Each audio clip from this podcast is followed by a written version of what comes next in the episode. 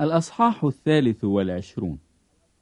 فتفرس بولس في المجمع وقال: أيها الرجال الإخوة، إني بكل ضمير صالح قد عشت لله إلى هذا اليوم.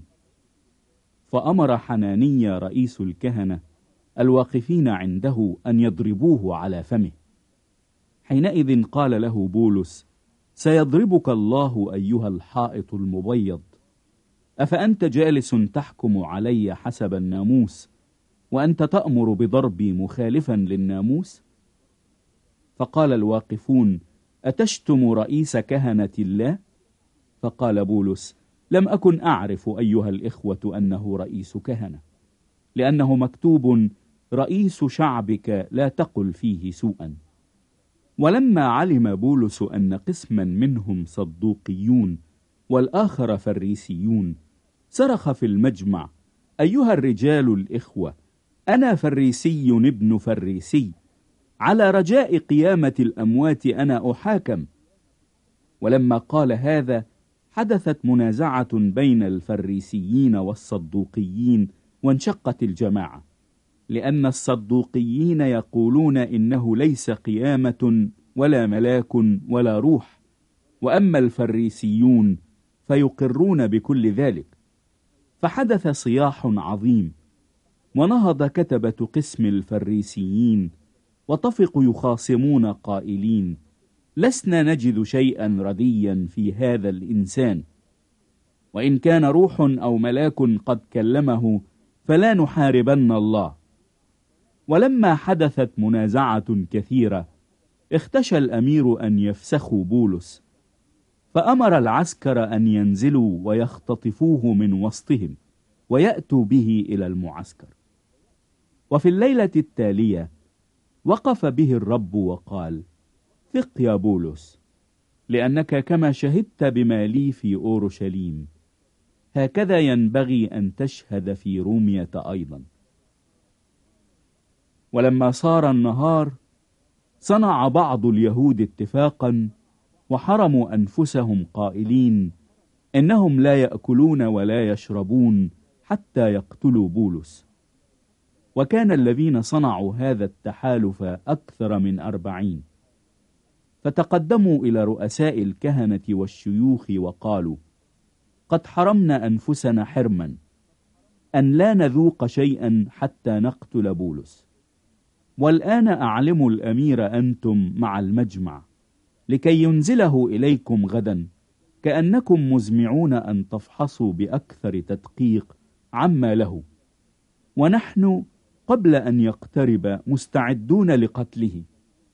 ولكن ابن أخت بولس سمع بالكمين، فجاء ودخل المعسكر وأخبر بولس. فاستدعى بولس واحدا من قواد المئات وقال: اذهب بهذا الشاب إلى الأمير، لأن عنده شيئا يخبره به. فأخذه وأحضره إلى الأمير وقال: استدعاني الأسير بولس وطلب أن أحضر هذا الشاب إليك، وهو عنده شيء ليقوله لك. فأخذ الأمير بيده وتنحى به منفردا، واستخبره: ما هو الذي عندك لتخبرني به؟ فقال: إن اليهود تعاهدوا أن يطلبوا منك أن تنزل بولس غدا إلى المجمع، كأنهم مزمعون أن يستخبروا عنه بأكثر تدقيق، فلا تنقد إليهم، لأن أكثر من 40 رجلا منهم كامنون له قد حرموا أنفسهم أن لا يأكلوا ولا يشربوا حتى يقتلوه، وهم الآن مستعدون منتظرون الوعد منك. فأطلق الأمير الشاب، موصيا إياه أن لا تقل لأحد إنك أعلمتني بهذا. ثم دعا 2 من قواد المئات وقال: أعدا 200 عسكري ليذهبوا إلى قيصرية، 70 فارسا و200 رامح من الساعة 3 من الليل، وأن يقدما دواب ليركبا بولس ويوصلاه سالما إلى فيليكسا الوالي. وكتب رسالة حاوية هذه الصورة: كلوديوس ليسياس يهدي سلاما إلى العزيز فيليكسا الوالي.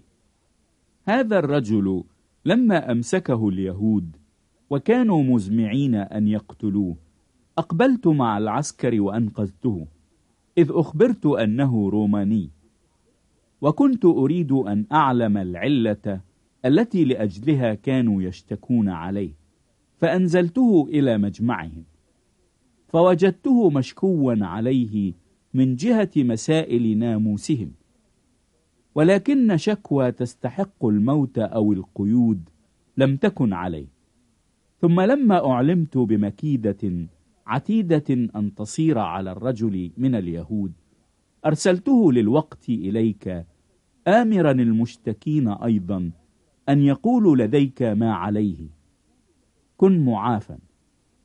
فالعسكر أخذوا بولس كما أمروا، وذهبوا به ليلا إلى انتيباتريس، وفي الغد تركوا الفرسان يذهبون معه، ورجعوا إلى المعسكر.